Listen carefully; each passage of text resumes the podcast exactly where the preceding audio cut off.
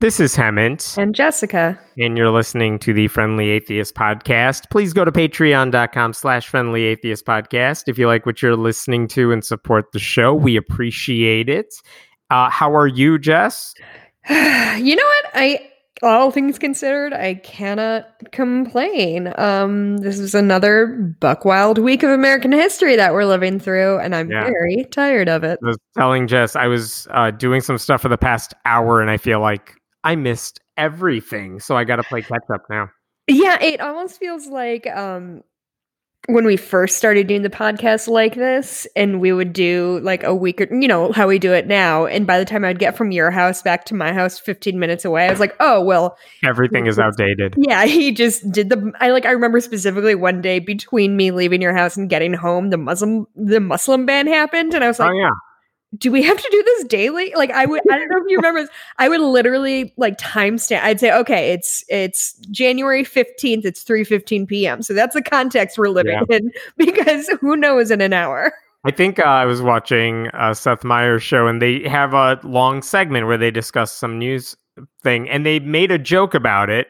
They kept it in, and then, as they're actually filming it that night, yesterday night, he says, Listen, we wrote that joke this morning and since then, here's what's happened. And we just thought that was funny. We wanted to bring that up. Like they couldn't even do that because the news changed in the afternoon. Yeah. Um, okay. Anyway, I wanted to start with something just totally hilarious and sad, but uh, hilarious because there's not enough hilarious news. There is a right wing pastor named Johnny Enlow who is one of those QAnon conspiracy theorist type of Christians.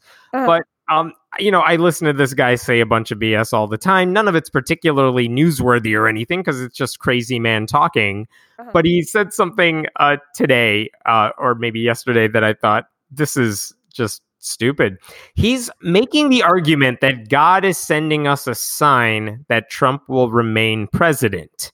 Now, what sign could you possibly have when the math isn't on your side and the facts aren't on your side and any of that? What are you looking at as proof that God wants Trump to stay in power. And he said the answer comes through Monday's national championship game between Alabama and Ohio State for football. football. And it's like, where are you getting this prophetic sign from God in there? And I'm gonna I'm gonna keep whittling away at this until you figure out what he discovered as the sign. Uh-huh. But he said it was in the football game. The score of that game was 52 to 24. Alabama won. Are you there yet? No. Uh-huh. 52, 5, 2, 2, 5, 20. I don't know. Uh huh. So then he said, but look, if you switch the numbers, it's 24 to 52. Well, if you switch if you switch the numbers, it's literally anything you want it to be, Hemant. but yes, the score is 24 to 52. And you see, what are the middle numbers in that scenario? Two? The middle ones when it's 24 to 52.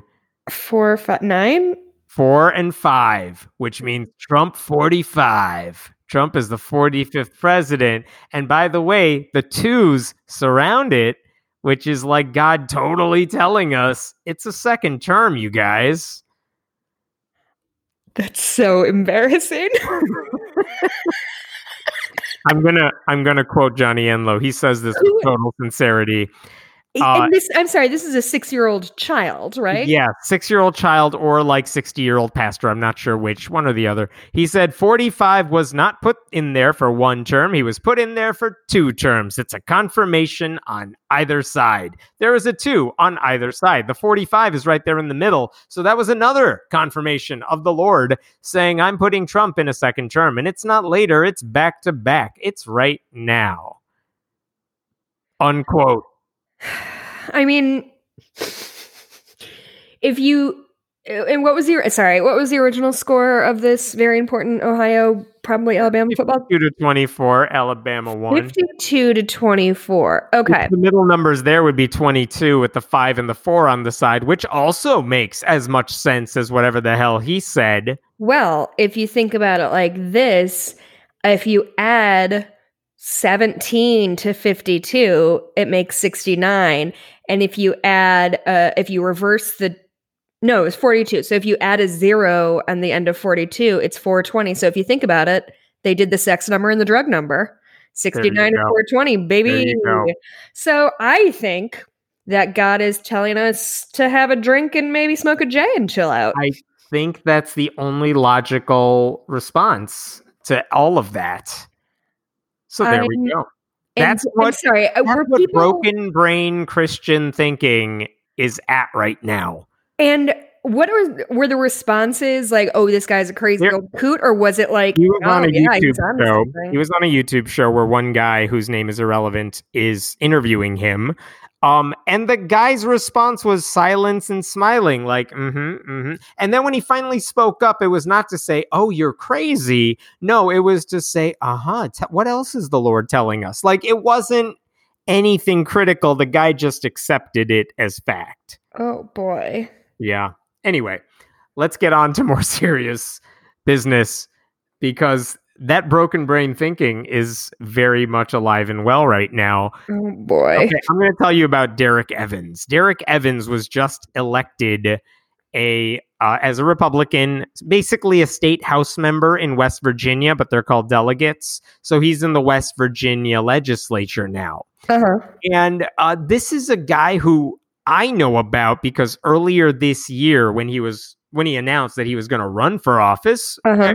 he, people did what everyone does when someone says, I'm running for state house or whatever. They go through his social media and say, All right, who is this guy?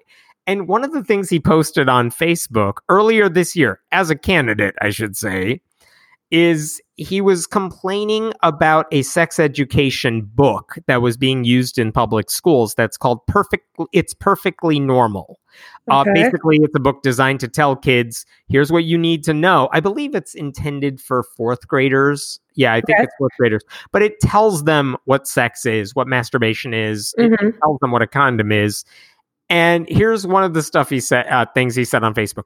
This is currently being taught in some West Virginia schools and all across the country. It's for ages 10 to 15. It is full of over 60 nude pictures.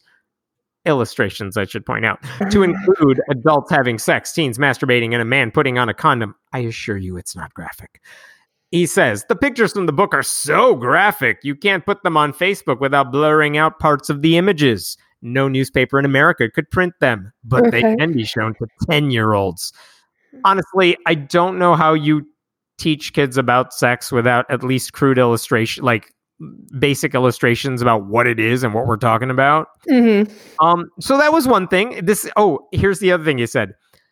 The book says people who disapprove of LGBTQ lifestyles base their opinions on fears and misinformation, which one is accurate, but two, I don't I don't think that's what the book said. I'm pretty sure they probably I don't have it in front of me. I'm pretty sure the book just said, yeah, you can be gay. Like that's probably it. And there's a lot of misinformation about like there's something abnormal about you. And mm-hmm. the book probably says it, it's not weird.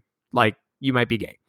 That's probably it. And he's like, How dare they? So that's my first glimpse of Derek Evans. Here's my second glimpse of Derek Evans. Okay. Because when they were doing some research into this guy, turns out he's an anti abortion activist Don't fucking say. was found by a court, by a judge, by a magistrate, to have engaged in stalking and he had made repeated credible threats of bodily injury to a woman who worked at a health clinic. The, in fact, the state's only clinic that does abortions. Oh um, shit! And after he was served with that, like, stay the hell away from her, he mm-hmm. violated the restraining order in a way that it was still on his record. Like, you cannot be near this woman until December thirty first, twenty twenty. Meaning, when this guy got elected to the legislature, he still had a restraining order because he was stalking a woman.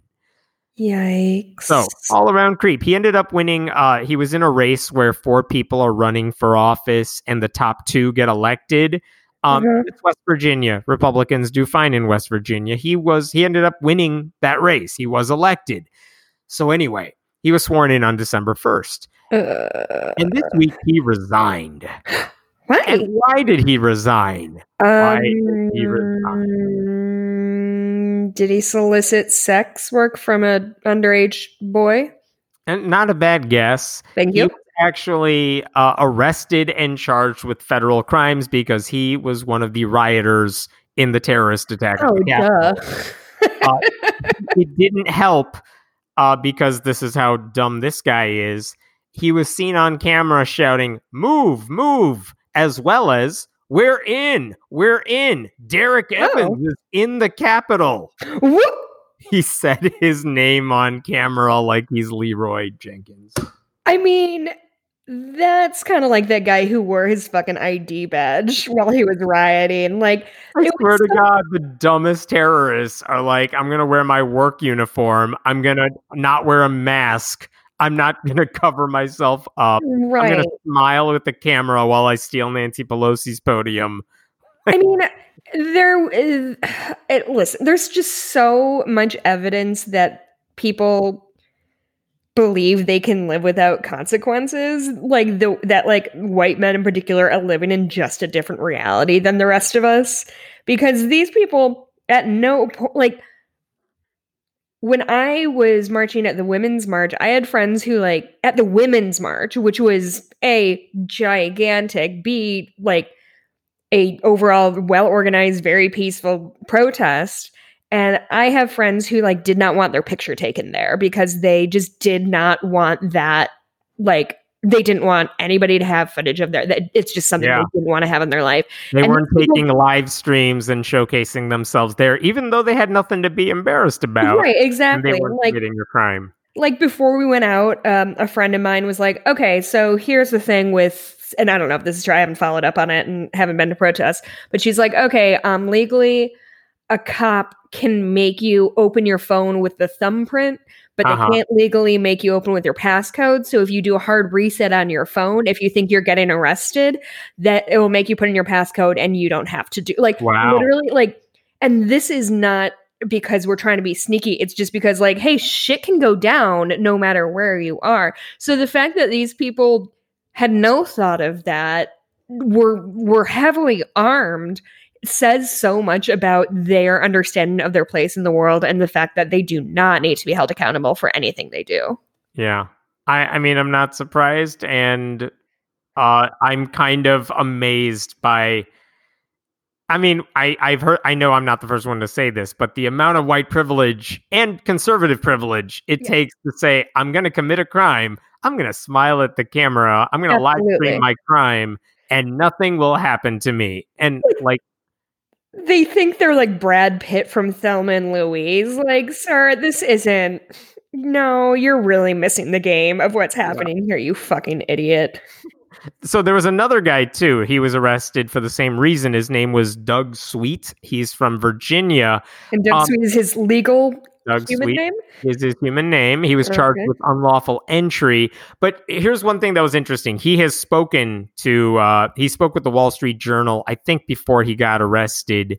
But uh, here's what was amazing. Uh, he was also caught on camera saying like hey, I need my digital soldiers to show up on, on January 6th. I'm oh, sorry, I, let, me, let me rephrase that. He was quoting Trump saying, I need my digital soldiers to show up. And he said to the Wall Street Journal, and we all did. Like he's acting on Trump's orders. But here's what amazed me about the Wall Street Journal piece where they spoke to this guy about what the hell are you doing? Uh-huh. I'm going to read this directly because I'm, listen, it takes a lot to shock me, but this was amazing that he said this out loud when it, they're talking about the moment where it went from being a protest to you are committing a crime by breaking into the Capitol, which he they did without going through metal detectors, without uh, mm-hmm. having the invite to go in. He says he hesitated. He says he felt the need to go inside to share his views with Congress, but wanted to consult God first. Oh, what did God say? He prayed aloud, Lord, is this the right thing to do? Is this what I need to do? He said he felt God's hand on his back, pushing him forward. I checked with the Lord, he says. I checked with him three times. I never heard a no. Wow. Um, He's waiting for God to tell him no. I mean, boy, and oh believe boy, it or not, God didn't audibly say it, which holy shit, that is justification for anything you want. Oh my god, like I'm God, should I kidnap a child on the playground? Well, he didn't say no. Doesn't that make you bananas crazy when people act like because he Oh my god, my dog is just how she's just standing in the fucking middle of my house howling at nothing. That's all right. She's That's so right. sick of me being in this fucking house. Anyway, Daddy, come here. Um, but like it says so much of that for him to say that out loud that he's like, yeah, that absolves me. Like because Yeah. I hey, like, really hey, believed it. did. I did my due diligence, right? Like I did what I was supposed to do. I asked God, and God didn't say no. Like that just it just this is what happens when your right wing politics mixes with religious delusion. And what amazes me is he says this like it's not the first time he's used that argument. And I have Mhm. to wonder did has anyone in this guy's life ever told him God does not speak to you? God doesn't give advice. God doesn't respond. I mean, God doesn't exist. But like, I mean, no one at his church, and I know why, but like, no one at his church ever told him these are all voices in your head.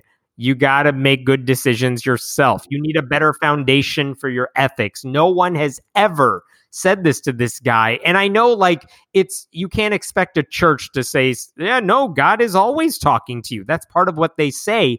But this is the problem when you have church leaders who encourage this sort of behavior to say, ask God for this stuff. Listen for the prophetic voice. God Mhm. will speak to you. You you'll know it when it happens. And here's a guy saying, "Yeah, sure, that's the conversation I was having." And they've never been told that's not a true thing. Your pastors are lying to you when they say that's how it works. Well, and I think also when when religious leaders talk and and even giving them the benefit of the doubt and saying they had the best intentions, they will tell people like listen to you know pray about pray on this, and it's really just like hey think about this for a while. And they're really banking on their, I was going to say constituents, that's not what it is, parishioners or whatever, to have some sort of moral compass and moral center. So, hey, if you think about doing this thing long enough, quote unquote God will make you realize that it's not real. No, it's just Right. you being like, actually, this is like a cuckoo bananas thing to do is to invade the Capitol and treasonous and terrible.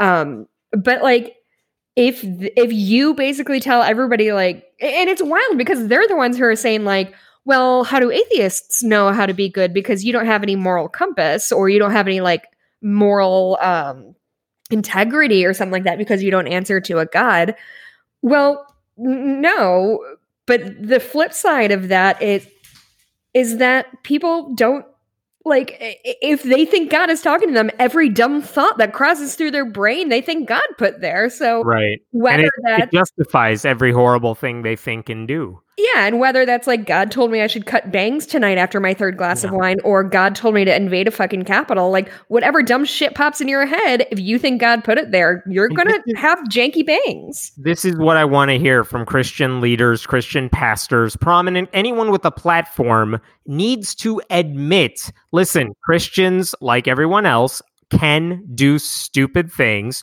You all need to stop using the Bible as justification for your shitty behavior. And mm-hmm. you need to stop acting like God's giving you permission for all of this. And then they need to be honest about why, because some of them are going to say, God speaks to me and tells me to volunteer, which is a nice thing. Right. Just admit volunteering is good and no one anyone who says god is talking to them is wrong. God doesn't talk to you. God doesn't help you. The bible is a guidebook but it you can't just read it and quote it. It's no use to you that way. Unless pastors start telling their parishioners any of this stuff you're going to keep seeing this sort of like you said the cuckoo banana stuff happening. But i mean and they're not going to because that's their whole theology right there. Yeah that's the thing is like that's not even on the table to say well no nobody's talking to you you're not whatever like that would sort of because I, I genuinely think a lot of people who are in leadership position like you know middle management positions so to speak in religion i think they believe in what they're preaching in general Sure. so to it's not like they're it's not like they're teachers talking about santa claus and saying like oh okay actually that they kids, Santa suggest, Claus the isn't methods that lead them to do good things can easily be used by bad people to do bad things. And unless they realize there's a connection there that yeah goes beyond whatever the hell they do with it, um, like there's something underlying that they need to address. And if they don't address it, it's Mhm. just I've seen so many articles this week, some of them admitting finally that okay, you know what? That was a Christian nationalist coup. Um, really? like we, eh, some of them, yeah, they, uh, if not the whole thing, they were saying, look, we were part of that. We can't ignore the fact that the people who did that were believers. They were not fake Christians. They were Christians. They are people we go to church with. I mean, like, but not everybody's even admitting that. Haven't no, like not, that's the problem all with all this is like who maybe Matt. Oh no, you know who it was? Whatever his name is, uh, Sorbo, Kevin Sorbo played. Oh yeah, yeah, yeah.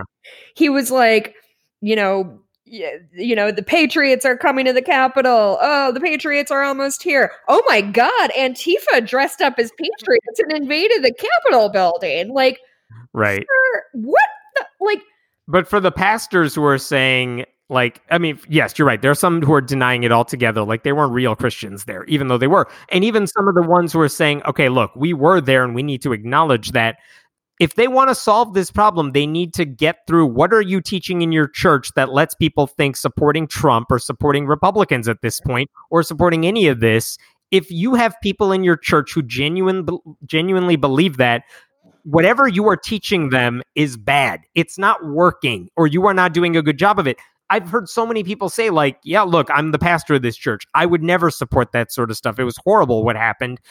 But they're like, but they admit these people are part of our congregation. Mm-hmm. Or you have to. people who got, you have to. Some of the people who got arrested, they will speak to their pastors saying, "Look, we don't teach that stuff, but those people are part of our our congregation." Mm-hmm. Well, what are you doing in your church if I mean, again, if you think of a church as a moral place, a place where you are raising these people to to do something in the real world, and they go off and do this, something is wrong with your teaching where you did not condemn this enough or you weren't you didn't have the courage to say listen if you support this president or you support these issues there's something wrong with you. We don't want you in our club. Yeah if that's not, like not coming drawing these people to you there's something wrong with your beliefs what are you doing to kick them out? It's not just Jesus. That's not good enough because no church would say, yeah, we just we want them to believe and then we stop there. No, they want all of you. They want your whole life.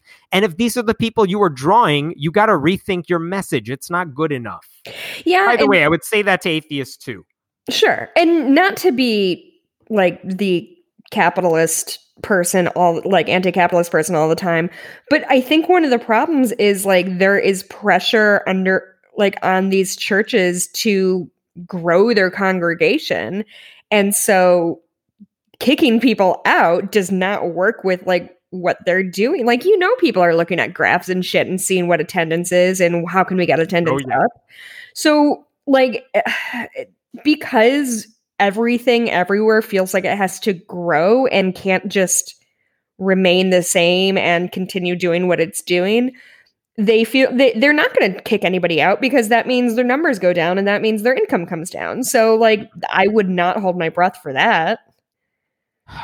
I want to talk about something uh totally different than the insurrection which mm-hmm. is okay here's let's fast forward to Democrats running everything, at least temporarily, and by the slimmest of margins. But one thing that uh, Jim Clyburn, who is the House Majority Whip, one of the uh, leaders in the Democratic Party, also one of the most influential Democrats in the party, the guy who probably single handedly helped Joe Biden win the South Carolina primary, which catapulted him to the front of the ticket uh-huh. ahead of everyone else. So, very powerful guy within Democratic Party. He said he plans to introduce a measure when Democrats retake the House officially next week. Uh, mm-hmm. Uh, well, technically they already have it, but he's going to introduce a measure that's going to create a national hymn a national hymn and he's going to use the song lift every voice and sing which is basically known as the black national anthem oh um, okay um, and here's what he said to make it a national hymn i think would be an act of bringing the country together. It would say to people you aren't singing a separate national anthem. You are singing the country's national hymn.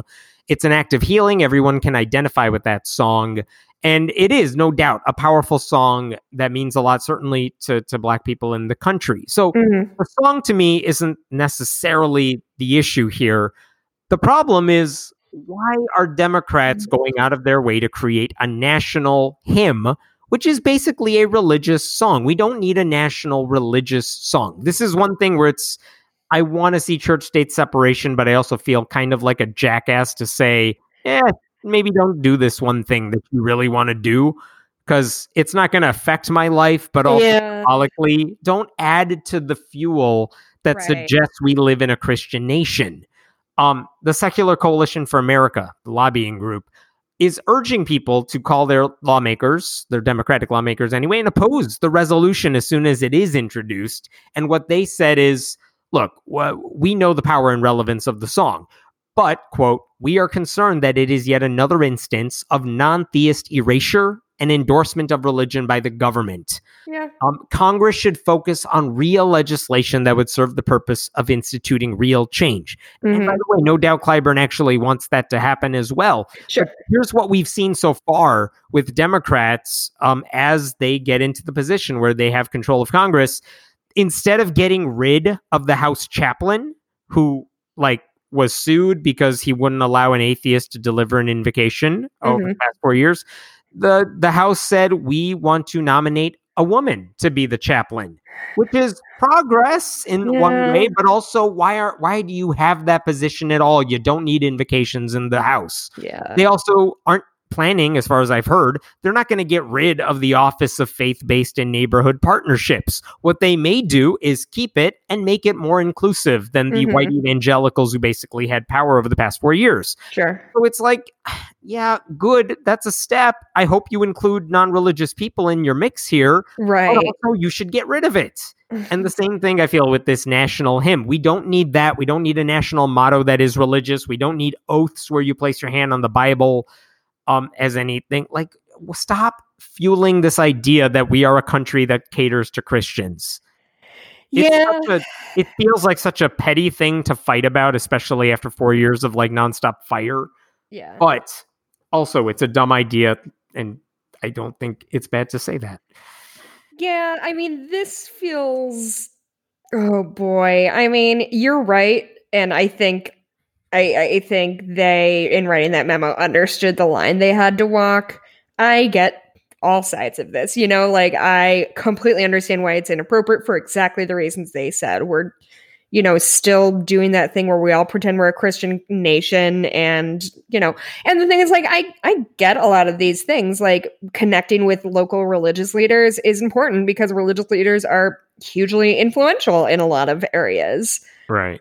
But uh boy i don't know like i just wish they would stop teeing us up to be like the grumpy atheists because yeah. we it's going back that. to the obama era where he would do these smaller things that suggested christian nation rhetoric or something yeah and it's like god you're making me criticize you i don't love to and then obviously Trump made everything way worse. And obviously the, the, Christian nationalist issues under the Trump administration are way more serious and way bigger and way only Christians. They don't care about anyone else. Right. Legit criticisms. And now we're kind of back to I'm not worried about those things continuing necessarily. Some of it will, I'm sure, and we'll have to complain about that too. But also, come on, stop these symbolic Christian measures. You could do better yeah, it's it's not ideal. I get it. Like you know, and this is why we have to do these kinds of things. We why we have to discourage these kinds of small acts is because then they become precedent and oh we've been doing this for years why can't we do it now and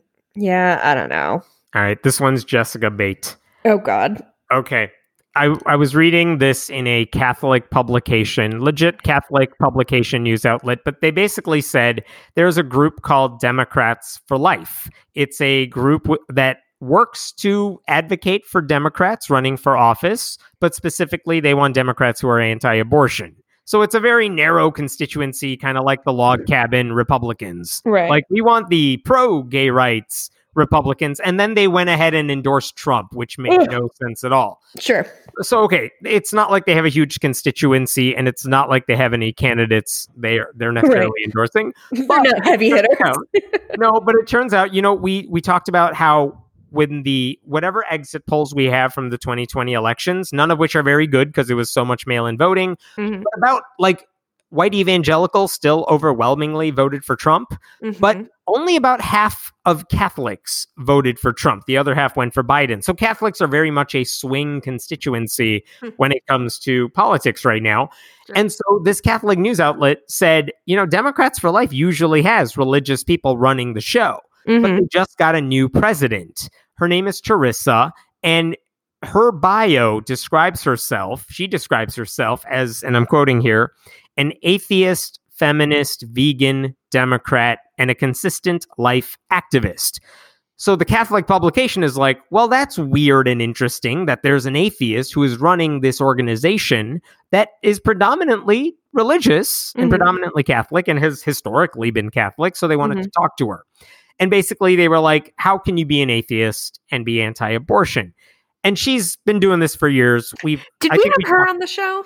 Uh, I don't think we had her. We like, may have had another anti-abortion okay. like way uh, back in the day. Yeah, uh, so I don't think we've talked to her. But basically, look, it's a small organization. They know that. Mm-hmm. Maybe they'll get more influential as Democrats get in power. But one of the things that struck me in her interview is I don't want to make any ad hominem uh, attacks against her, um, and I'm not suggesting she's not an atheist. She is. I, I want to say a couple things about this. One is I think there actually is a space where she could make headway here within Democrats. She could say, I'm anti abortion. And within the Democratic Party, we could work to make sure the factors that lead women to get abortions are, are fixed. So mm-hmm. we want to work on affordable health care. We want to work on comprehensive sex education. We want to make mm-hmm. sure everyone has access to contraception. Mm-hmm. We want to promote all of that stuff. And by the way, they will say, yeah, we totally are fine with all of that. We do support all of that. But here's what she then she kept talking. Mm-hmm. And here's what she says in this interview that I'm like, this is why I, even though I'm pro choice, here's why I can't get on board with this. Because her rhetoric sounds like an anti abortion Republican. Mm-hmm. San Francisco, where she lives, San Francisco is the home to the University of California, San Francisco, which is the late term abortion training capital of the U.S. The Bay Area is home to Pelosi and Harris, Kamala Harris, and it is where David Daleiden uh, is being prosecuted by Xavier Becerra for exposing fetal tissue trafficking in California. She's basically saying this anti abortion activist who made up shit and fake edited a video to suggest Planned Parenthood is mm-hmm. making money when they're just donating stuff and they say pay for shipping and handling. Right. Um, he got arrested. He's still being prosecuted over that mm-hmm. um, because he lied to officers and he manipulated stuff. So she's defending him, which, if you care about honesty and rational like Wait, stuff, I'm, I'm not sure I followed her train of logic. So she's saying that a lot of like San Francisco is so pro-abortion that where she lives, she said, "I'm I'm anti-abortion and I live in San Francisco where all the abortions are happening essentially like including and so she's saying that it's a, he's like a political target or whatever for lying about about Planned Parenthood like she's she's trying to she, garner sympathy for this guy I think yes. And then she goes on to say, you know, it's totally easy to feel discouraged by the blatant abortion extremism emanating from our party. Dot Jesus, dot dot. Fuck. Like, like the Democratic Party is very much not pro abortion rights. I wish they were. They're not nearly doing as much as they could. But to say that's abortion extremism, what is extremism? What is Biden? It's nothing. Nothing mean. Liter- first of all, literally nothing. He's literally an extreme extremist on nothing. He is a he is a room temperature cup of water, which is fine for when you're literally dying of thirst. Yes. But it's not your first choice, right? right. Like this, right. this, will keep me from actively dying over the next few years, and then we have to move forward.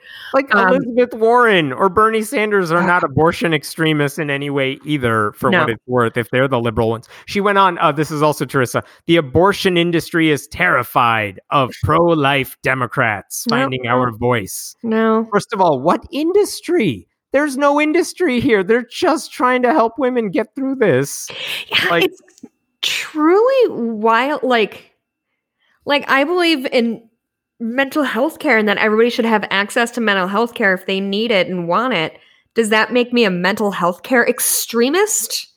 Like yeah. I don't understand what that means. It, it's it's a nonsense saying. I think you're right. Like it feels like shades of of the right. And honestly, this happens a lot. If, if you kind of wade through, you know, online forums and things like that, it is very easy to use Republican talking points because they are so good at staying on message. They've been mm-hmm. pounding this for years.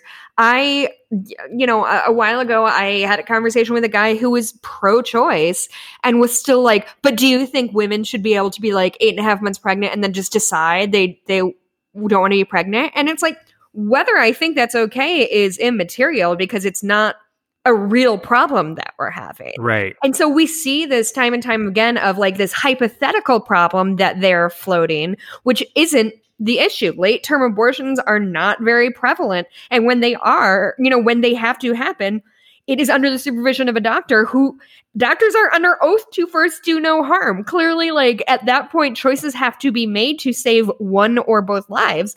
Um, so uh, it's it's just not helpful. And and you're right. And I'm gonna like rail on this every day till the day I die. We know how to reduce abortions. We know how it's done. It's it not happens. that difficult. It happens under Democratic presidents all Every the time. time. So uh, no matter like if this woman, what what's her name? Terrisa. Ter- Terrisa. If Terrisa um said, "I am against abortion, I think it's morally reprehensible. I, I truly believe." that when a when an abortion happens or a miscarriage happens that is a child dying i believe that in my heart of hearts and i know and so my goal is to reduce the amount of abortions which i think is is a perfectly laudable goal if you if you want to reduce the amount of abortions i think that's a really good go for people. I mean, the less reason women need to go to the doctor for anything. Yeah. That's Doctors usually good. Haven't historically treated women that good. So like, you know, I, I, let's all let's all take it easy on how often, you know, anyway, I don't want to besmirch um, doctors. I want to point out my point is my point is that if she said all of that, like truly in her heart believed that abortion is wrong and immoral, and said, therefore, I am doing everything I can to encourage sex education, uh, you know, access to contraceptives, m- making sure early childhood education, early childhood care is is something that is affordable for people. I would say Absolutely. Like we I would link elbows with her and say we have the same goal. We and our goal is to make people not need to access abortions. If something happens, they and they need to, okay. Uh, whatever. She can count that as a loss. I don't give a fuck. But like we can work toward the same goal even if we disagree, but what she's doing is not helpful. And it scares people. Up, they end up going to so many of these I, I'm I don't know if they've been to like Christian pro life events, but they certainly go to generic like the pro the the March for Life or whatever in Washington D.C. But here's what happens: they end up being like the sole.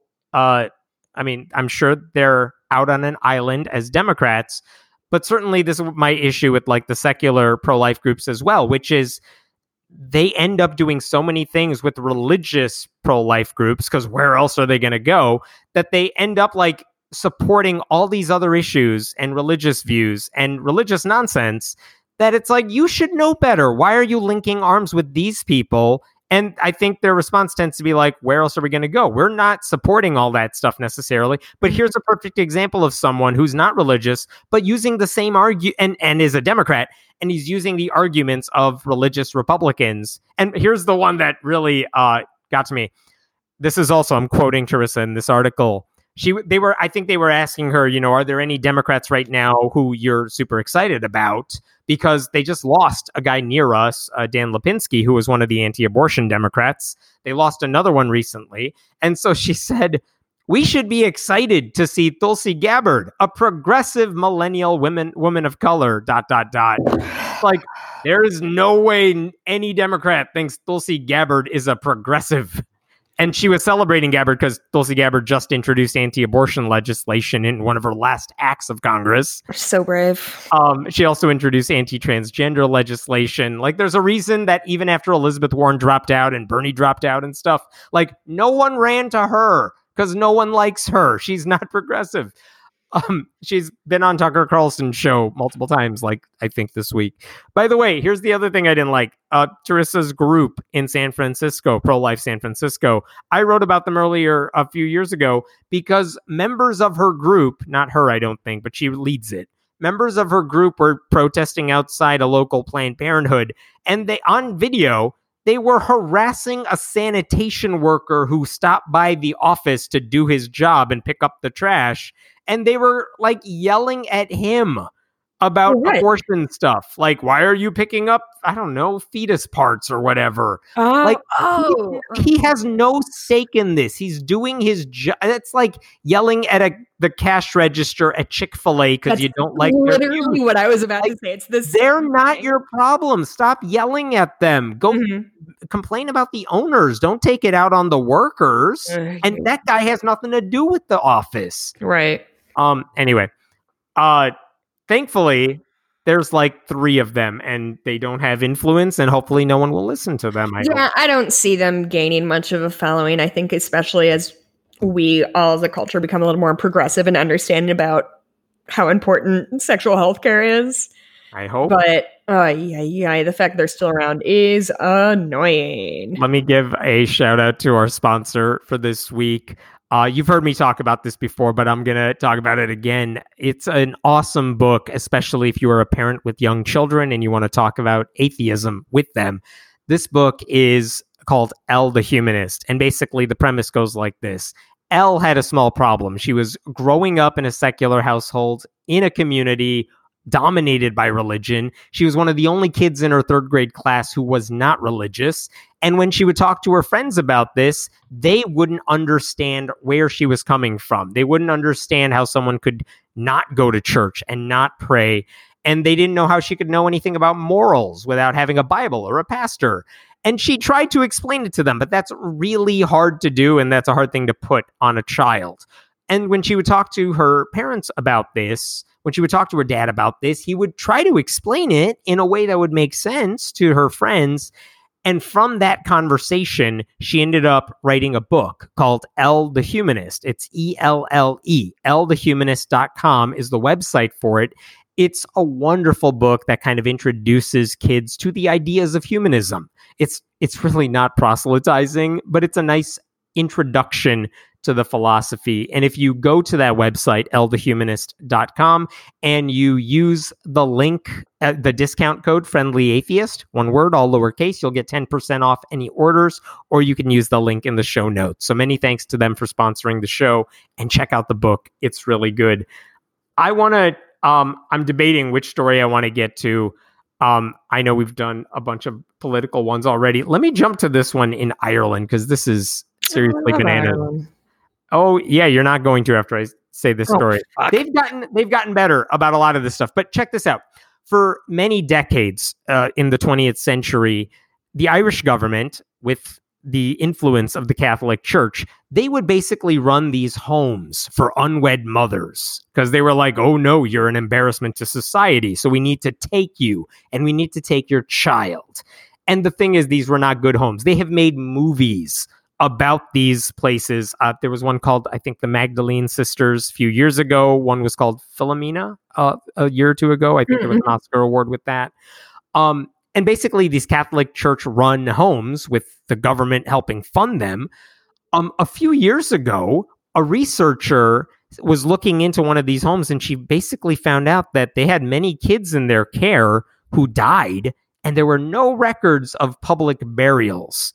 And she wondered if there were kids buried in a septic tank on the property.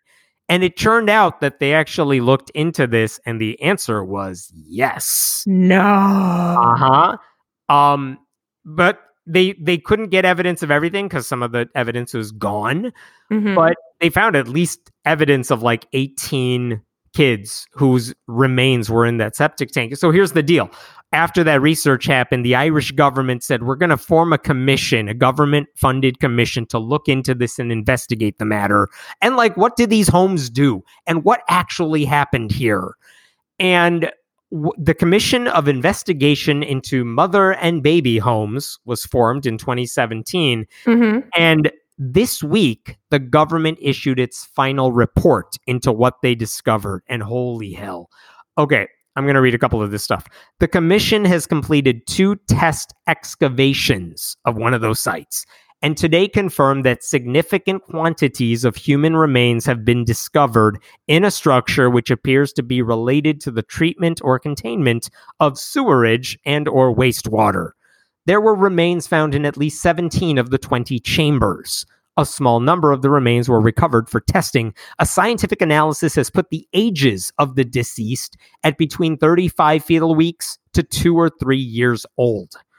Radiocarbon dating suggests that they are from the time that this particular home was in operation between 1925 and 1961. Holy that's what shit. they, I'm sorry, I should point out, that's what they found, um, I believe, a while back. Here's what they found now and this is a more comprehensive search about everything they did. Um, and again, I want to point out why did they do this? Because women who gave birth outside of marriage mm-hmm. were basically punished for it because right. of the Catholic Church and the Irish government at the time. Here's what they found now this week: a total of about nine thousand children died in the institutions under investigation. That was no. about 15% of the kids who were sent to live there 50, one five, 15% of those kids died in those homes.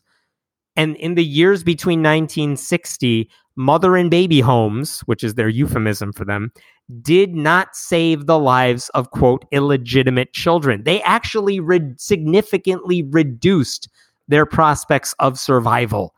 So these unwed mothers and their children who would go to these homes, that was their punishment. Go live there. They'll take care of you. You can't live with us anymore. Mm-hmm. It was basically sending them to a place where they were going to be worse off.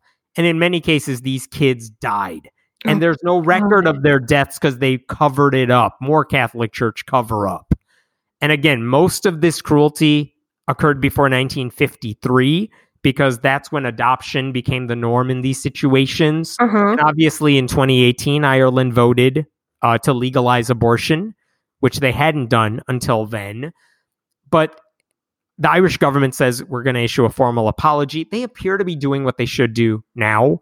Mm-hmm. But they're now uncovering the shit that happened for decades upon decades in much of the 20th century. Didn't something similar to this happen in Spain?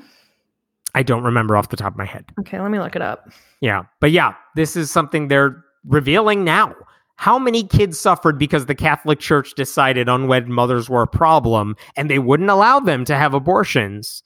So they ended up taking in these kids, letting them live a year or two, and then these kids die because whatever the reason is, they weren't properly taken care of. Mm-hmm. And then they just got rid of the bodies, trying not to tell anyone about it. Bananas, crazy stuff there. Pro life, though. I know. Um, yeah, the lost children of Francoism. Mm. Um, there were children abducted from Republican. This is in Spain, so Republican is different. From Republican parents who were either in jail or had been assassinated by nationalist troops during the Spanish Civil War. The number of abducted children is estimated to be up to. Are you ready for this? Mm. Three hundred thousand. Wow. The kidnapping kidnapped children were sometimes also victims of child trafficking and illegal adoption. Um, it's highly speculative, but it happened in the 30s. So, man, yeah, weird. Um, different. I'm gonna go back to to crazy Christians here for a second. Okay. Uh, there was a pastor in March who Pastor Shawn Bolz, who wrote on Facebook that God has shown me the end of the coronavirus and the tide is turning now. That was in March. Oh, um, that was about. I say, I mean, I guess. Yeah, that was three hundred fifty thousand plus deaths ago, uh-huh. and then in February, he also predicted that Donald Trump would win a second term. He said a fellow prophet passed away and he shared that Trump would win two offices. And I felt the same thing at the same time, two times mm. in a row. Well, guess what? He's wrong about that. He's wrong about COVID. And so Shawn Bolz actually did something interesting recently. Mm-hmm. issued an apology of sorts. Okay. And th- I was reading this. I, I don't remember seeing very many things like this. He said, um, he didn't talk about COVID. He talked about the Trump prediction. He said this I was obviously wrong about my prophecy about President Trump getting another term. I'm truly sorry, as I am growing in this prophetic journey and was not accurate about something so big. Dot, dot, dot. The prophetic is real, regardless of my miss. Dot, dot, dot. He's basically saying, I know I was wrong, blame me for it, but it doesn't mean God is wrong or that prophecies aren't real. Like, I just did a bad job of hearing it. I must have misheard. Not, no one was talking to me and I made shit up.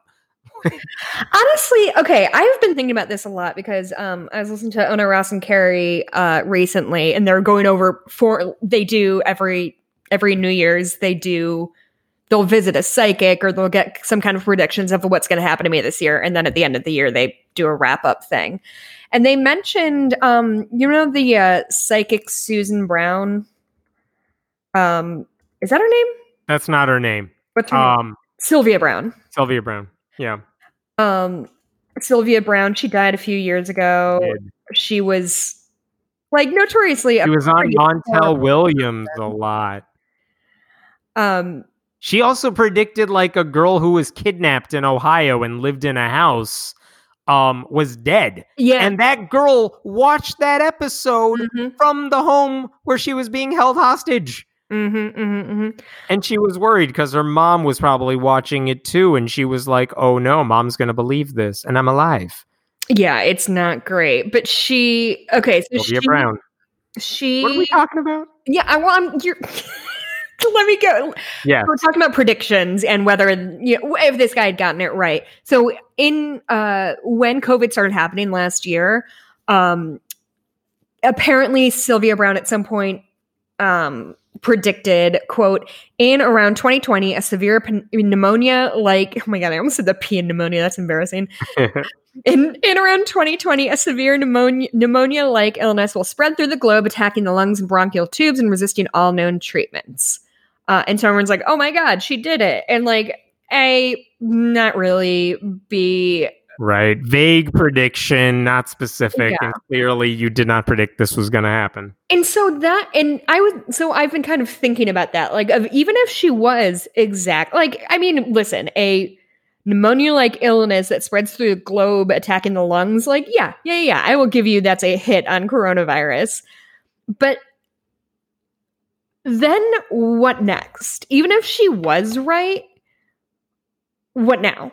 Like, yeah. even if this guy was right about, oh, coronavirus is going to be over in a minute. Oh, no, I got it wrong. Like, even if he was right, so fucking what? Like I don't. You know I don't who else predicted that? Epidemiologists, right. microbiologists who know. Oh, damn, coronavirus is is hard. Uh, yeah, we like, to get on this now. There were people who years ago said, "I'm going to stop doing my research in the field I'm in and shift to coronaviruses because these things are pretty damaging and harmful, and we're probably going to see an outbreak." Oh yeah. I mean, yeah, that makes sense. It's just one of those things, like the same thing with like Nostradamus, of like, oh, he sort of vaguely predicted September 11th. Okay, but if somebody's predictions are like a thing happens, let's pour through all of his writing to see anything that sort of lines up for it. Like, how is that interesting or impressive? Like, law, law of large numbers, at some point, something similar to that is going to happen. It just, it's so like in hindsight, she totally saw this coming okay, great. I'm not sure what to do. So every time this person says, oh, this thing is true or going to happen, we all, all over the world are going to be like, well, I guess we ha- can't leave our homes for another year because so and so said so. Or I guess we can stop wearing masks. Like, it's even if anybody gets these right, so fucking what? Like, what are we doing with this information? How are you being valuable to society? Right. Anyway.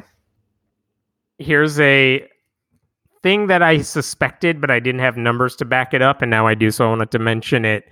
Um, we know like 80%, give or take, percent of evangelical Christian voters voted for Trump. That was true in 2016. That appears to be true in 2020. Mm-hmm. Um, and obviously, the conversation about that for years now has been Trump represents nothing you claim to stand for. How is that even possible? And one of the arguments that I've heard from some white evangelicals is look, we're we don't love Trump. Trump is not a good vessel, but we like the judges or we like the policy or we like that he's doing what we want on abortion issues, which I understand. I think it's still awful, mm-hmm. but I understand that honesty saying, look, I'll burn the whole fucking country to the ground if you give me judges. Which, mm-hmm. yeah, I mean, yeah. okay, that makes sense.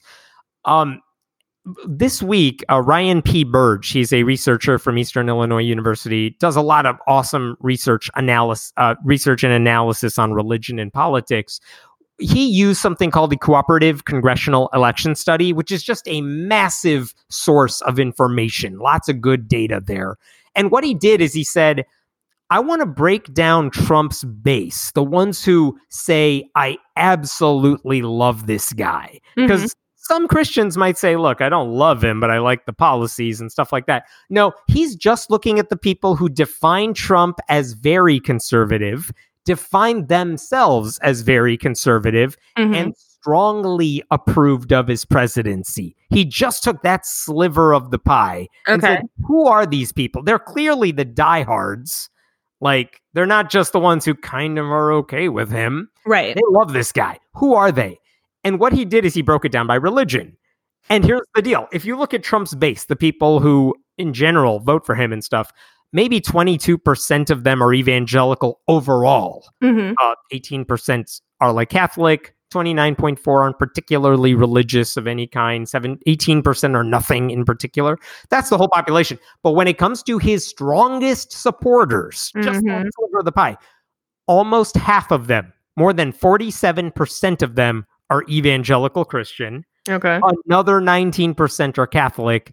And like we're down to 10% of nothing in particular, 10% something else. Like half of his strongest diehard base are evangelical Christians. Yeah. These I mean, not people driven by economic problems. Right. Or other stuff.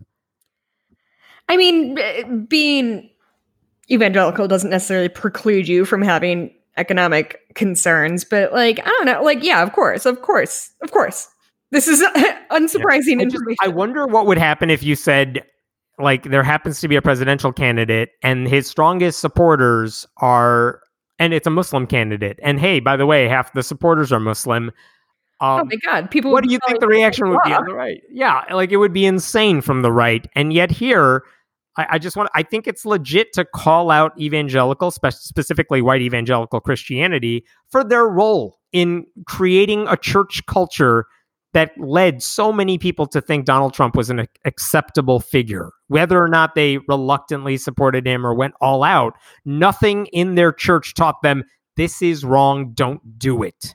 Yeah, but the problem is we're not even at the point where he has been universally dismissed as a dangerous man. These people oh, yeah. still believe that.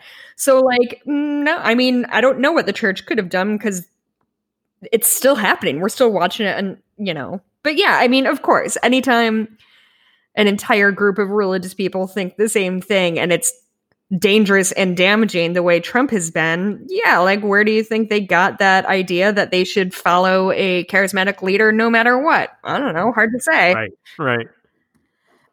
One last story for you. I thought we'd end on a happy note. Oh, except here's, I have a story that's unhappy. Oh, oh really? Okay. Yeah. Well, here's this last one over here for a second.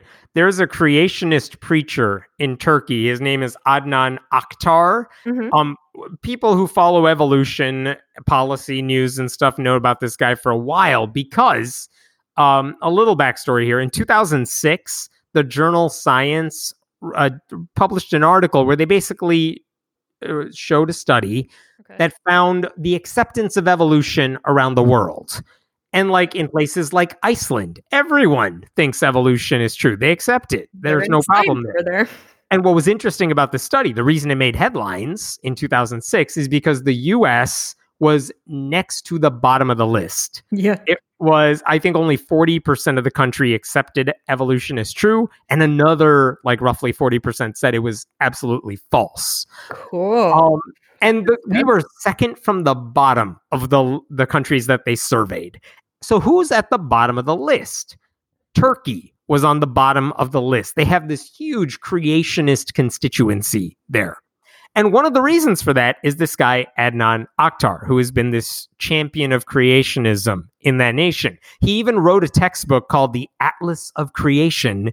And it's one of these like giant books with beautiful pictures inside that Mhm. clearly cost a lot of money to make. and he was sending it out for free to biology professors and scientists across the world. And here they are getting this clearly expensive book that costs a lot of money to make and a lot of money to ship. And they're like, who is sending us this thing? Oh, it's him.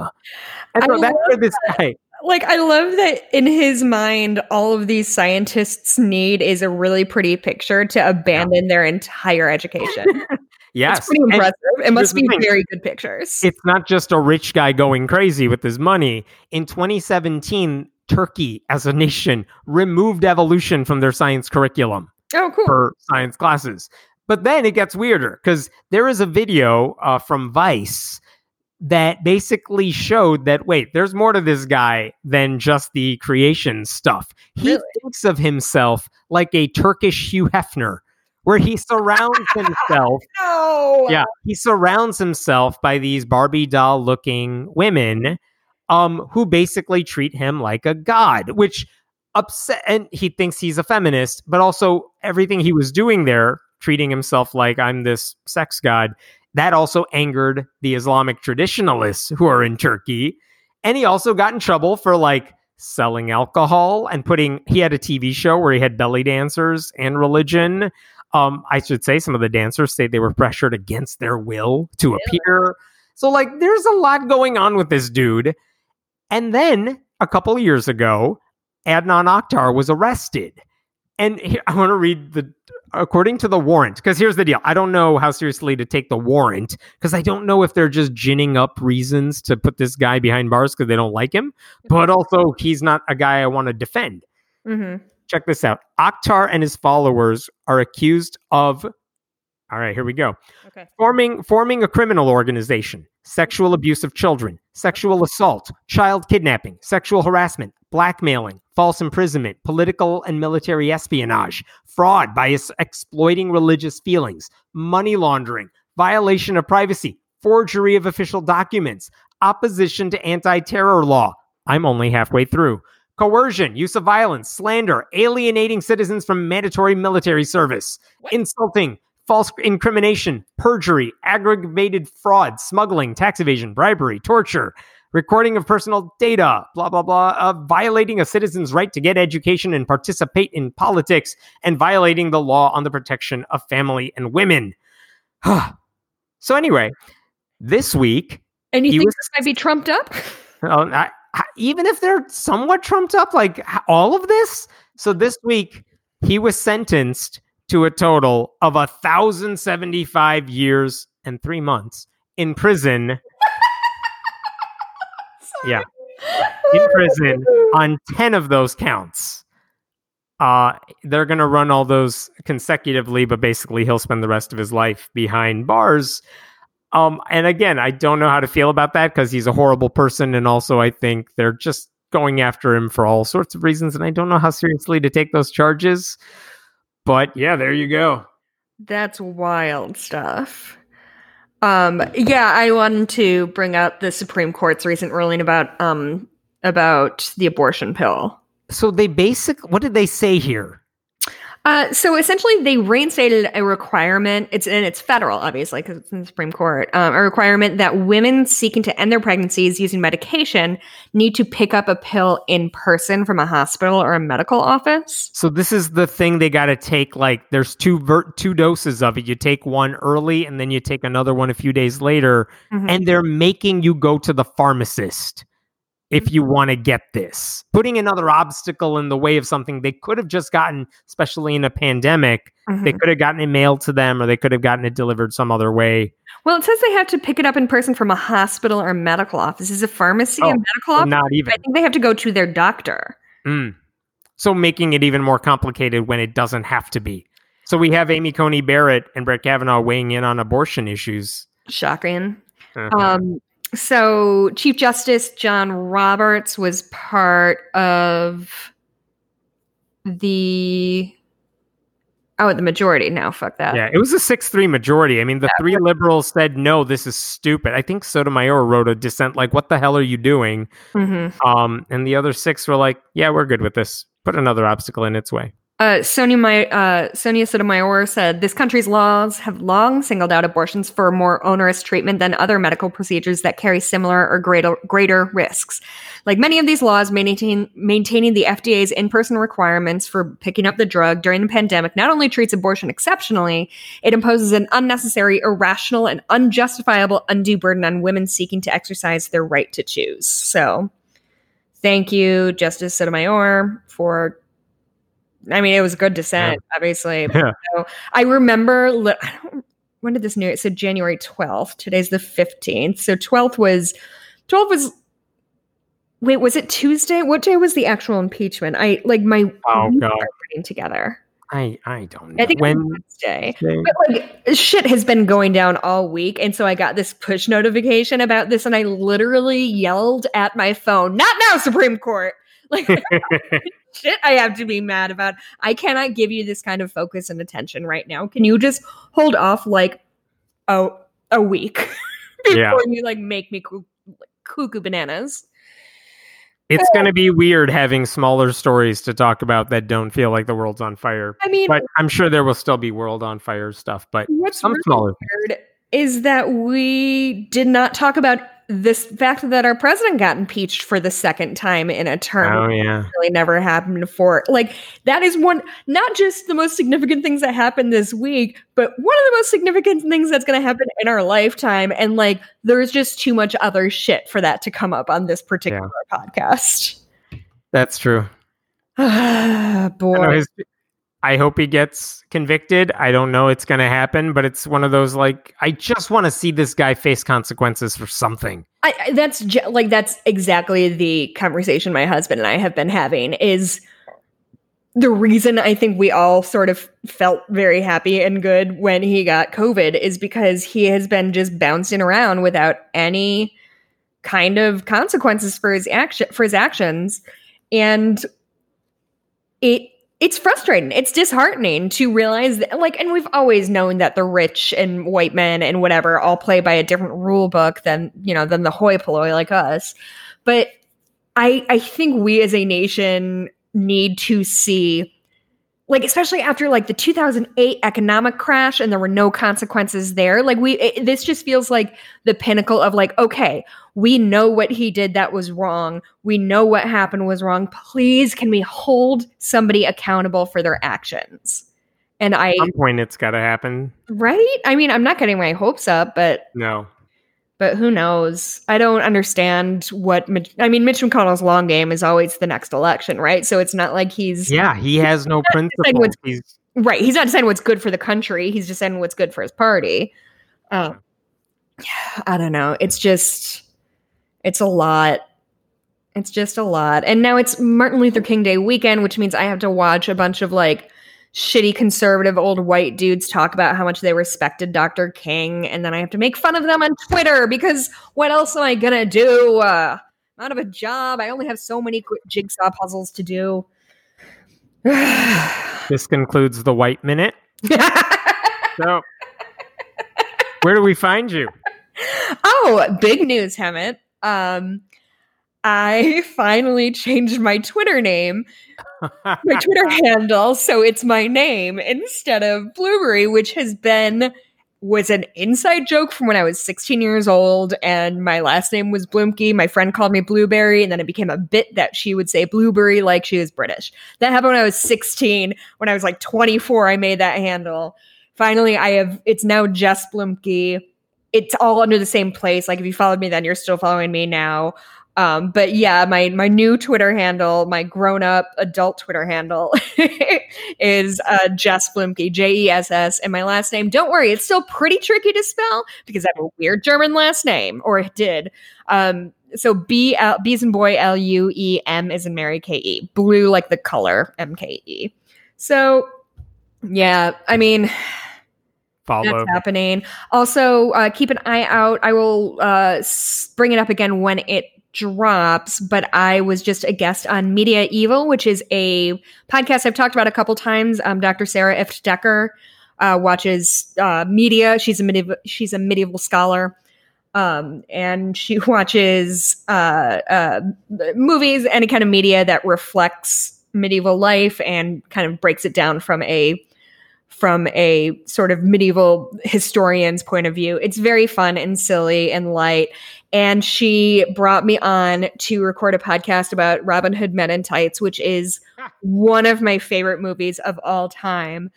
And Hemant, would you like to guess how long we recorded yesterday about this movie that is an hour and 45 minutes? Oh, God, longer than that. Mm hmm. Three hours? Four Jesus. hours. It was so. Okay, Joe Rogan. it's not. She's going to do some significant editing. I think there was just also an element of like we're friends, so we were just chit chatting some of it. Um, but it was so much fun, and I laughed so much. And she made such interesting points about you know how that movie holds up. I when it comes out because she also did Prince of Thieves. Have you ever seen Robin Hood Prince of Thieves? I think I did. It's been a long time. If I oh, did, boy, it does not hold up at all. So huh? that's coming up. Um, I, the the one about Prince of Thieves should be up soon. I'm not on that one. Um, and also my uh, my husband and I, I'm sorry, I have so many side projects going because I'm so bored. Um, my husband and I have been doing our uh, Twin Peaks podcast. We are into the third season, which is one that came out in 2017. So we're we've completed the uh, the first two seasons. Um, so if you are looking for a show to watch and want to, like, we try to guide people through like what the show means because it's dense and weird. Um, and so hopefully this helps people appreciate. I'm learning to appreciate it more than I did before. So Cooper Duper podcast is that one, um, and that's it. All right. I'm at oh Hemant Mehta on Twitter. Oh, yeah. friendlyatheist.com. Go support the show at patreon.com slash friendlyatheist podcast. Yes. And leave us a review on do you have to on go? the podcast on the, thingy thingy on the podcast thingy? Uh, wow. Uh, what's it called? Apple Podcast. Uh, it's called the Friendly Atheist on iTunes. iTunes. Thank you. Yes. Um. Okay. Here is one five star review that I haven't read before because I've been definitely keeping track. Um, insightful and fun. I found, nope, we did that one already. Oh, here's one. One star, not about atheism. The podcast isn't about atheism and they're not particularly friendly either. The title should be Woke Secularism. It does criticize yes. religion and promotes secularism. It also promotes a far left view on politics, which isn't representative of atheists. You they're, extremist. They're just as close minded and disrespectful of anyone more right than them.